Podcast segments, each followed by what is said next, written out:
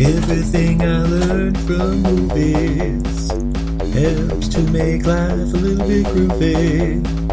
Whether one-liners, plot holes, or gratuitous poopies, it's time to get busy with your friend Steve and Izzy. All I wanted to do was find my very own dinosaur. Looks like a brontosaurus. When history catches up with us, a desperate last attempt by mankind to save the last of the dinosaurs. Sean Young. William Catt. The Secret of the Lost Legend. And that is the movie we're reviewing today. That's right. Good afternoon, everybody. I'm Steve. And I'm Izzy. And this is Everything I Learned from Movies. Hey! So, honey, what movie are we watching? Well, because my recent passing of my birthday, this is a special birthday episode where we're going to review one of the many wonderful movies from my childhood back in the mid-'80s. This is Baby Secret of the Lost Legend. Woo! For those of you who may have never heard of this movie, it is amazing. It's pretty spectacular. I probably watched it hundreds of times as a kid, being a dinosaur nerd from a very young age. Basically, it's a whole story of a couple scientists finding dinosaurs in West Africa. Pretty much, and bad guys who went to exploit the poor dinosaurs. Exactly. It's like Jurassic Park about 10 years before Jurassic Park, but not nearly as good graphics. Special effects. It's true. You know what? It's kind of like Jurassic Park meets Dumbo. We'll talk about... But I believe what the exact quote from the LA Times, a cross between Raiders of the Lost Ark and E.T. I can see that. Yeah. I can see that. I can see why that would be a quote. But anyway... Shall we start off with a beverage? Let's start off with a beverage, because... It's been a long day. Let me just one moment and go grab a beer. Excellent. We have here a Leffe Belgian Blonde, courtesy of InBev, but it's one of the staple Belgian blonde ales. An Abbey Ale, according to the side of it. Oh, an Abbey Ale. Okay. Let's see. It says, award-winning Leffe Blonde is a full-bodied, deep golden ale that is surprisingly subtle and delicate. Belgium's classic Abbey Ale is best served in its own chalice-shaped glass, accentuating the ale's aroma and creating the perfect head. Head. All right. So I'm going to pop this puppy here. Nice little sizzle there. And these bottles are a little different, a little skinnier neck and stuff, but... And they also have this golden foil on top that I took the precaution of taking off so we could pop the cap. All right. Here we go.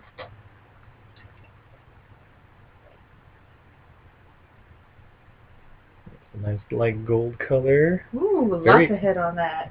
Incredibly clear. Wow, that is an insanely clear beer. But I would expect that from InBev. That's what they do. Exactly, yeah. They got good, clean, filtered beers. It's straight from Belgium. As our lovely cruise, the food director on our cruise, we went to Alaska because we're disgusting that way. He had Belgian waffles straight from Belgium. He was the greatest. And while she's having a sip there, do a little... background on this, she's going to hand me the beer now, so I'm going to sip. What are your thoughts, Wee? All right, you can definitely taste the Belgian yeast on this. If you've never had a Belgian-style beer, this is a really good intro one. Belgian yeasts typically almost have, for lack of a better term, a sweaty taste to them. Whenever you say sweaty, it sounds bad, but it's definitely just... It's a different descriptor. A different... Yeah. It's kind of accurate. But yeah. But Belgian beers are not hoppy, which is great for people who don't like super hoppy beers. They're it's nice and malty, full bodied, definitely. Yeah, absolutely. So the gorgeous white head on it. Head. I don't know about perfect head like it said on the label, but that's a really nice white head. And so it's a beautiful golden color. perfectly see-through, which is a little unusual sometimes for Belgian beers. Yeah, well, usually also a little darker and stuff too, but. And usually they're unfiltered. Yeah, it's a good little beverage. Mm-hmm. Highly recommend it. You probably find it in most grocery stores and stuff. It's a pretty popular one. Yeah, if you're a fan of Stella and Hofgarten, this is part of that collection. If you are a fan of Stella and have never heard of Hofgarten or Leffe, you should try them. They're delicious. Yeah, they got the little InBev sampler pack. That's pretty good. It's like the best of Belgium or something like that. Something like that, yeah. Yeah, we've had it before. It's pretty good. All right, honey, tell us about Baby. Well, released in 1986. So 5-year-old Steve was introduced to this probably through the Flying J gas station across the street from where he lived. A lot of weird movie memories from that place, but this one, it's released in 1986. Director is Mr. Bill Norton, mostly a TV director, but he also did More American Graffiti, the sequel to George Lucas's American Graffiti. Yeah, that's pretty much about it. And this is like TV episodes and stuff. So he's a made-for-TV guy? Pretty much. And this movie does have a bit of a made-for-TV feel. I'm sure it was released theatrically. It was the mid-'80s. Coke was everywhere kind of thing. Right. But yeah, definitely, I mean, it's 30 years old, so it's got something. Anyway, he was the director. It stars William Catt as George Loomis, not Doctor by any means. You may know. No, he plays baseball. Yeah, exactly. He's well, we'll get to the story, but you may know William Catt as the greatest American hero, the guy with the beautiful blonde Jufro from that TV series in the early 80s. Spectacular Jufro. It also stars Sean Young as his wife Susan Loomis. You may know Sean Young from Blade Runner and Ace Ventura, Pet Detective. Probably her most memorable role as Finkel and or Einhorn. It also stars Patrick McGoohan, as Dr. Eric Kiviat.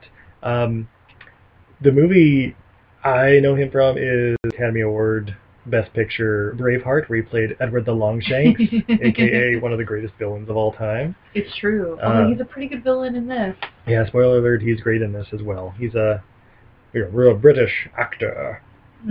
He's acting the shit out of this role, too. He really is. Oh, and I don't know the guy who plays his assistant, but his assistant is so fucking sweet in this movie. Oh, my God. And their romance in the story should be the real story. I want to know more about their... It's a total Burns and Smithers kind of thing going on. It makes Burns and Smithers look pretty straight. He's like, whatever, just don't kill the animal. I don't care how you get it on the boat. Oh, but it's so scared. It's just so scared. Anyway, we're getting ahead of ourselves. Do you want to start going over the plot, or would you like me to start? Well, I'd like to say that I think I know the reason why young Steve liked this movie. Oh, there's many reasons. The opening 20 minutes is just boobies. It really is. Literally naked breasts. Yeah, flopping around. In West Africa, they're having some sort of celebration during the opening credits, the little street parade with a lot of flopping breasts, shirtless women, shirtless and braless, and just dancing all around. And there's a lot of people in festive garb, we'll say, or lack thereof. Ceremonial garb. And of course, amid all this commotion, Dr. Kiviat, the bad guy, stabs somebody and steals a folder. Yeah, it was like a folder with like pictures and stuff like that. Oh yeah, that, right? And the pictures of what could be a dinosaur. Mm-hmm. Boom, boom, boom, boom, boom, boom. Or what the locals call Mokele-mbembe. Mokele-mbembe. Sorry, that's like the one thing I remember vividly from a child is Mokele-mbembe is what they call it. By the way, as much as I said it in this movie, I feel like that was the original title for this film. Maybe that means Lost Legend or something. Anyway. So yeah, opening credits, that happens, and then we cut to archaeological dig in West Africa, where Dr. Kiviat's kind of the head guy, but he has this assistant, Susan Loomis, who's, just looking to find a dinosaur, as the trailer implied. and left all her bras back home in America. Well, she's trying to adapt to the culture, and you know, like, why do you hold your breast in that thing? Anyway, she finds that hip bone that Dr. Cupid's like, no, that must be a giraffe, and it's like, well, it's not like most giraffes. Neck bone. Neck bone. I think it's a vertebrae. Maybe. Yeah. Oh, yeah. Actually, yeah, you're probably right. Yeah, it has the. Anyway, so it finds bones that are like, oh, they look like these might be reptilian or something. And he's like, oh, I don't know about all that, but you're doing a good job out here. Now, excuse me, and my assistant Smithers, or whatever his name is, we're going to go to this other site. We're taking this lane right here. Goodbye, everyone. We've got to go. Pack up. Meanwhile, her boyfriend, husband, right? It's her husband. But first off, do you want to know what Smithers' real name is? What's Smithers' real name? Nigel Jenkins. Nigel, that's right. But I don't mind calling him Smithers in this. So Susan's husband is there basically recruiting baseball players from West Africa, like teaching them the game. Like, oh, yeah, they're great, incredible athletes. Oh, get these stateside and we'll have a championship team. Yeah. Meanwhile, he's wearing a Philadelphia Eagles hat, which may also be a reason I like this movie. He's wearing his sports ball hat. The husband's kind of a dick in this movie, though, right? He absolutely is a dick. Okay. There is way more romance between Smithers and Dr. Kiviat. There's more romance between him and the damn dinosaur than there is between the supposedly married couple. That's true. Basically they... she basically runs off in the night to chase after Dr. Kiviat because she finds...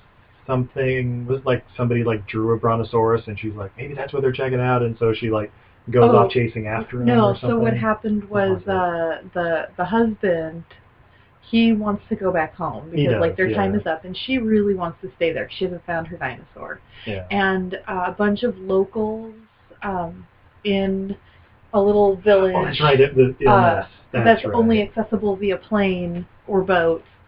They all start dying of something. Yeah, they had cholera or something. Oh, no, yeah. They thought it was cholera, but they got there and found out it was something they ate. Yeah, and that's when as the chief was dying, he drew a picture, and she goes, oh, my God, it looks like a brontosaurus.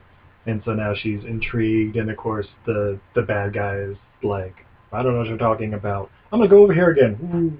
And disappears in the night. And then because the husband has to chase after her because she goes off. He doesn't want to go, and she goes off. She says, oh, just go back home. I'll catch up with you. And that leads to Steve's favorite character. It's true. So it's only accessible by plane, so he has to get a bush pilot. A bush pilot, yes. I forget his name, but... it's an African fellow. And during the drive, flight, whatever. He's talking about, oh my gosh, my wife is such a pain. She's always like this. So it just gets driven and determined. You know what I mean? He's like, yes. He goes, so what would you do with him? I have 4 wives. 4 wives? Yes, and like 17 children. And I was like, well, what would you do in this situation? If it was me, I'd whip the bitch. That's right. This is a PG movie, and he would whip the bitch. PG movie with plenty of flopping boobies, spousal abuse as a punchline. There's murder. Right. There was an F-bomb dropped. I'm sure there was a couple shits mixed in there. Okay, so your favorite character who would like to whip his bitch is Kenji Obe, played by Hugh Quai. Hugh question mark. No, literally Q-U-A-R-S-H-I-E. Quarshie. Nice. So they catch up with her. She's there with another doctor helping out with the sickness, and they find out about the drawing with the dinosaur. Blah blah blah. And then they basically just kind of luckily wandered around and stumbled upon this area where the trees were falling. They meet the natives. Oh, yeah, when they're wandering around, they find the natives, and the natives, of course, have their ceremonial dance and offer them some sort of hallucinogenic thing. They get high, and then they wake up and everybody's gone. Yeah, that's actually one of the cooler things I thought. This whole thing, and then they mention, and she, draws up the dinosaur or something, and then, mentions Mokele-mbembe, and the chief of the tribe is like, what? And then, like, instantly, like, everybody's gone while they're tripping, and they're just like, oh, we're here with this giant burning bonfire. But it was kind of creepy, all the music stops. Check it out. It's pretty sweet. And then the next morning... Well, don't they wake up and everybody's gone? Like, they just kind of pass out from their drugs, everybody's dancing, and they say, Mokele-mbembe. And then they kind of pass out, and then when they wake up, everybody's gone, and it's just the smoke from the fire. Yeah, that's right. Yeah, it's just the tenders, and they start wandering around. That's when they stumble by, like, trees are knocked over, and like, and then they see it. Mokele-mbembe, the brontosaurus in the woods. And... so, yeah, they actually find the family because they follow that one, and there's another large one, and then a little baby. Cute little baby played by two Puerto Rican midgets and some Jim Henson stuff going on. But no, it's actually pretty good. The dinosaurs are surprisingly good. Like, that was one thing I asked to give it, like, it's weird. It's like the scripts nobody thought about. But, like, it's shot pretty well, and, like, the dinosaurs are very convincing. They're all animatronic. It's not CG or anything, because that wasn't around yet. Yeah, exactly. And, they did a good job. Yeah, and just the way, like, it was edited and everything, like, you can tell, I mean, it's tactile, but it's, like, you know, the facial expressions, like, they're kind of, you know, 80s robotic-y, if that's something... Yeah, but, I mean, they're well done. Well, like, you know it's an animatronic, but, like, it's a better animatronic. Dark Crystal couldn't have done any better. No. I think effect for effect, it's right up there. So they see the dinosaurs, and about that time, the doctor comes back with his, basically, warlord friends, who are trying to, like, tranquilize them, or at least one of them, and take them back to civilization. They tranquilize the mom. That's right, they trank the mom, and while she's, like, passing out, the dad attacks, like, what's going on? What have you done to my wife? And, of course, those guys pull out Uzis and just unload on him. There's a dinosaur murder, honey. Yeah.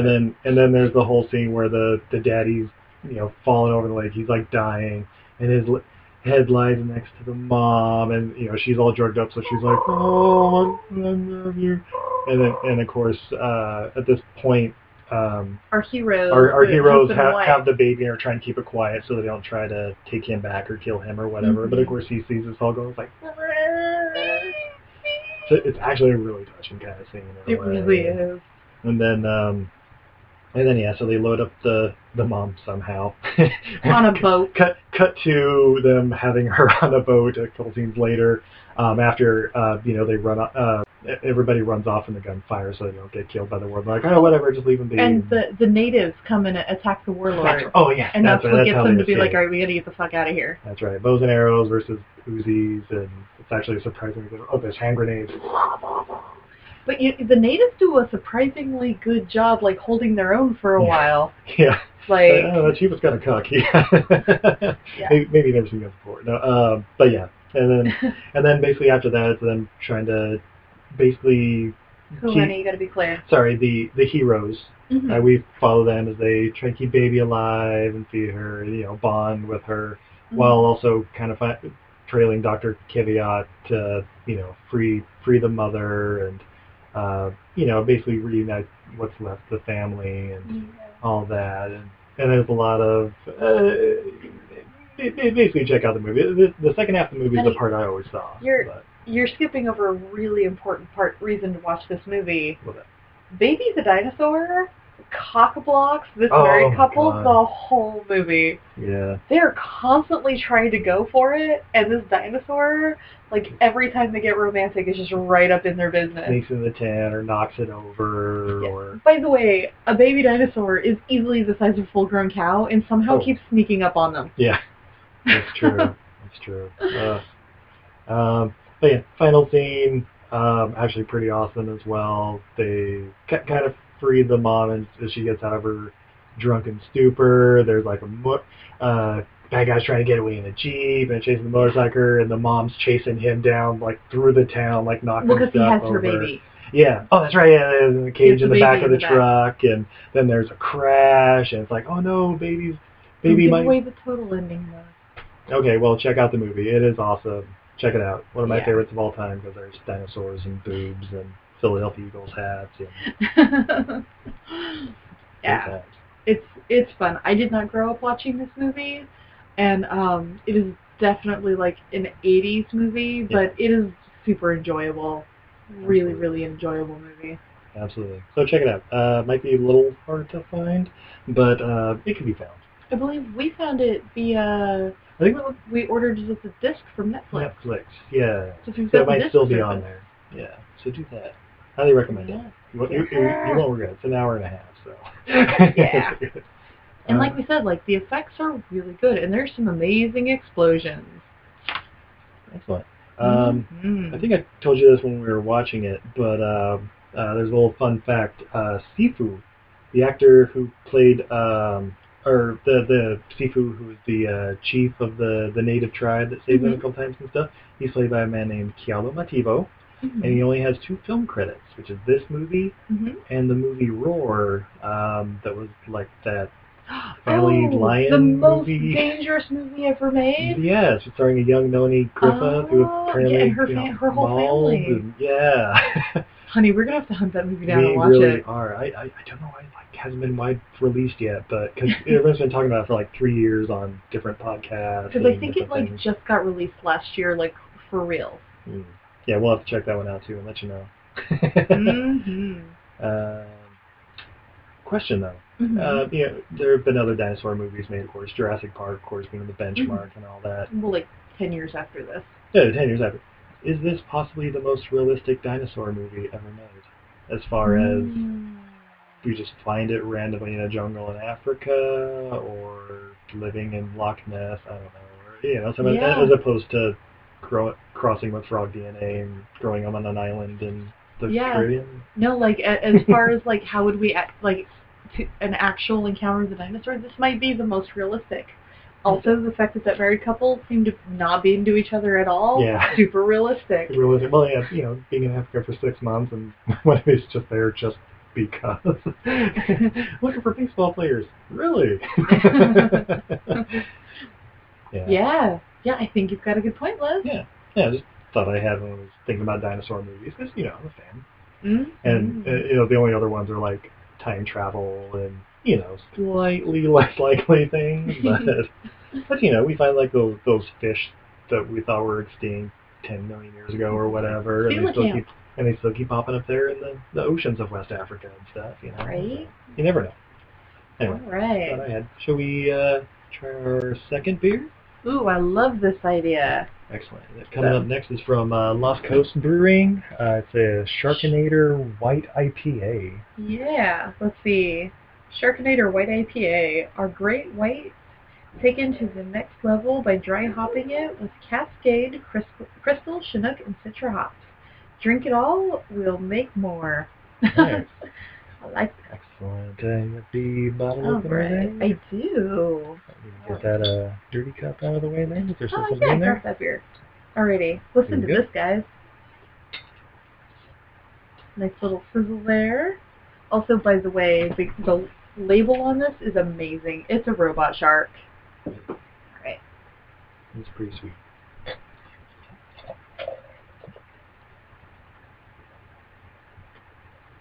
That sounds delightful. I can already smell the hops. Oh, nice. Alrighty. The IPA is usually a little hoppier. Actually, looks kind of cloudy, kind of like a wheat beer, like that golden straw color. Little unfiltered. Yeah. Yeah, it's a really pale yellow. It's got a nice white head, very small bubble, super creamy looking foam. Take a sip now. She's looking lovely while sipping the beer. Just found that in. It is a very smooth IPA. I'm a big fan of Citra hops, and you get a lot of Citra in that. The Citra hops have a citrusy taste, and almost like a lemon peel flavor. And it's hoppy, but it's not crazy hoppy. I think that may have a little bit of the Belgian yeast too. Well, maybe a little leftover from the Leffe. Okay, maybe that's it. I think it's a little leftover in your mouth from the Leffe. Yeah. If you're a huge hophead, I don't think this is going to be your favorite beer. But if you're just kind of beginning to get into hoppy beers, I think this is a great one. I'm a big fan of the Great White Pale Ale, mostly because I'm not a huge hophead, and it's nice and mild and easy to drink. and this is like a little bit up from that. Yeah. Yeah. Yeah, it's probably good 6% beer. You can drink more than 2 or 3 of if you wanted to. For some IPAs. Let's see. We are looking at it. I'm looking it over. Steve, keep talking while I look for this. Okay. Well, let's see. What else happened this week? Oh, yeah, like I mentioned, my birthday rolled around. We had a wonderful little party, Steve Toberfest, or Steve Taco Fest, I guess it was, this year. A little celebration where I had about a dozen people come on out to the apartment and had a nice little potluck and played a card game called Exploding Kittens, which I highly recommend. It's a mix of, was it like Uno meets Russian roulette? Pretty much. It was pretty sweet. From the makers of Cards Against Humanity. Yes, yes. The illustrations are worth it alone, just skip your turn because parasailing with boobies or something. Yeah, some weird stuff like that. There's pictures of cats doing ridiculous stuff. Also, kind of a new announcement. Me and Izzy will be moving in together here in the next month or so. Oh! So Super Podcast Studios, where we currently film from, will be relocating to her place. Yeah. More to come on that, but... You may have some new co-stars. It's true. Good old Caster and Mr. Pickles. Caster Troy. Oh, and on that note, I know I mentioned in a post before today was supposed to be our first special guest. Unfortunately, we had some unfortunate things pop up, but the guest was going to be my mom, and she was going to talk about some of her favorite movies. And, of course, she grew up watching Baby with me, whether she liked it or not. So we're going to have her comment on it. But she's a wonderful lady. I'm sure she'll pop up on future podcasts. Yeah. Alrighty. Well, so I found the ABV on the beer. It is a 4.8%. Very mild. Very mild. Nice. Yeah. So almost more of a pale ale than an IPA, really. Well, compared to other West Coast IPAs. But, yeah, delightful beverage. Indeed. Speaking of special guests, if you'd like to be a special guest on the Everything I Learned from Movies podcast, please feel free to reach us on Twitter and the Facebook. I am actually really glad that I know a couple of our friends have reached out to us, let them know they love the podcast. Big shout out to Russ in Utah and Heather and Caesar up in Sacramento. Oh, yeah. My Aunt Linda and Uncle Jeff, oddly enough, never suspecting you guys would be interested in this stuff. I'm glad you listen. And if you have suggestions for future movies, again, hit us up. We're all on the interwebs. Yeah. So what? I learned that if your wife gets out of line, you gotta whip the bitch. That's right. I'm gonna hold you to that. I don't know. You want me to whip my new wife? The countdown begins. I learned Mokele-mbembe. Apparently was a thing. There was an explorer. An explorer / paleontologist in the 20th century. Is this inspired by a true story? It's kind of inspired by a true story. Like, there was apparently a guy who went on an expedition based on local legends trying to find a brontosaurus, but oddly enough, didn't seem to find it. Spoiler alert. But yeah, other than that, that LA Times quote from the poster I thought was kind of funny. It was like a cross between Raiders of the Lost Ark and E.T. It's like, yeah, it's got the cute moments of like E.T., Raiders of the Lost Ark not so much, but it was pretty good. I would highly recommend checking out this movie whenever you can. Definitely. Anything else we're forgetting on this one? You can, of course, again, hit us up on the Twitter at EILF Movies. That's Everything I Learned From Movies. Facebook page.